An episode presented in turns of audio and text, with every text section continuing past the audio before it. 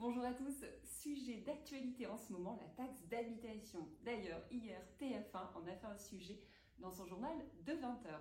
Certains d'entre vous reçoivent cette taxe et ce n'est pas normal, car vous le savez, depuis le 1er janvier 2023, l'État a supprimé la taxe d'habitation pour toutes les résidences principales.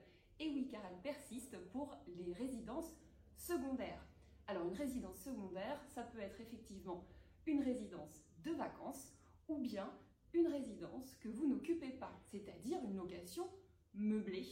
Alors si vous êtes propriétaire d'une location meublée, vous avez dû, eh euh, jusqu'au 10 août 2023, déclarer sur votre espace impôt.gouv, eh bien, qui était occupant euh, de cette location. Car si vous avez un locataire qui occupe le logement à l'année, pas d'inquiétude, vous ne paierez pas la taxe d'habitation en tant que propriétaire. Par contre, n'oubliez pas, pour ameubler, vous êtes toujours assujetti à la CFE, cotisation foncière des entreprises.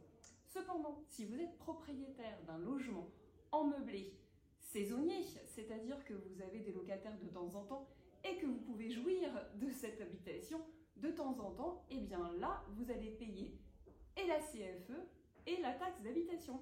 Voilà, j'espère que je vous ai renseigné. Si vous avez par erreur reçu cette fameuse taxe d'habitation, car oui, il y a eu hélas des petits couacs au niveau du service des impôts, vous pouvez téléphoner au 0809 401 401. Vous pouvez déclarer l'erreur sur votre site des impôts personnalisés ou alors vous rendre tout simplement au centre le plus proche de chez vous. Si vous avez des questions, n'hésitez pas à me les poser en commentaire. Si vous vous intéressez à présent à l'investissement locatif, allez sur le compte Les conseils en IMO de Patoche. Et moi je vous dis à bientôt. Ciao